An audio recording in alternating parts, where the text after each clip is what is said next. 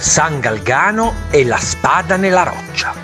In Toscana, a 30 km da Siena, in un comune di nome Chiusdino, immersa in un bosco che ricorda le atmosfere celtiche dove il confine tra le cose visibili e invisibili si percepisce intensamente, possiamo trovare i resti di un'abbazia cistercense, quella di San Galgano.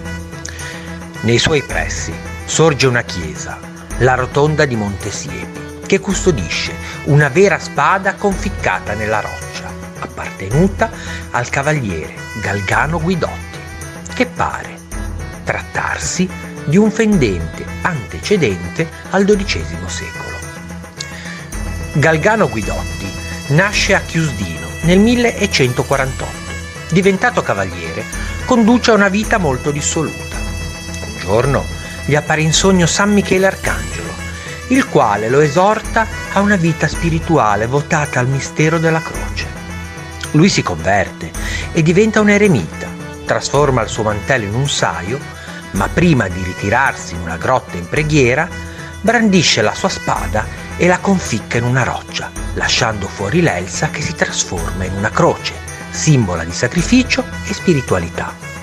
Sempre in un sogno mistico, Galgano vide Gesù seduto ad un tavolo rotondo, circondato dai dodici apostoli, dove al centro splendeva il Santo Graal. Fu proprio in questo sogno che egli ricevette l'ordine di costruire la rotonda di Montesiepi.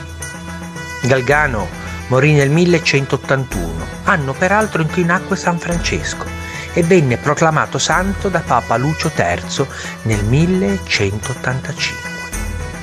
Questa storia ha molte analogie con i miti arturiani dell'antica Albione, nome antico della Gran Bretagna, al punto che gli esperti ipotizzano che le Romans de Percival ou le Contes du Graal, opera incompiuta che Chrétien de Troyes scrisse nel 1190, mette in stretta correlazione Galgano con Percival.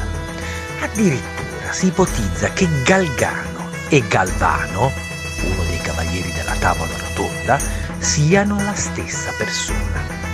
Quindi la spada di Galgano sarebbe una delle tante Excalibur che, come il Santo Graal, coesisterebbero in diverse parti d'Europa.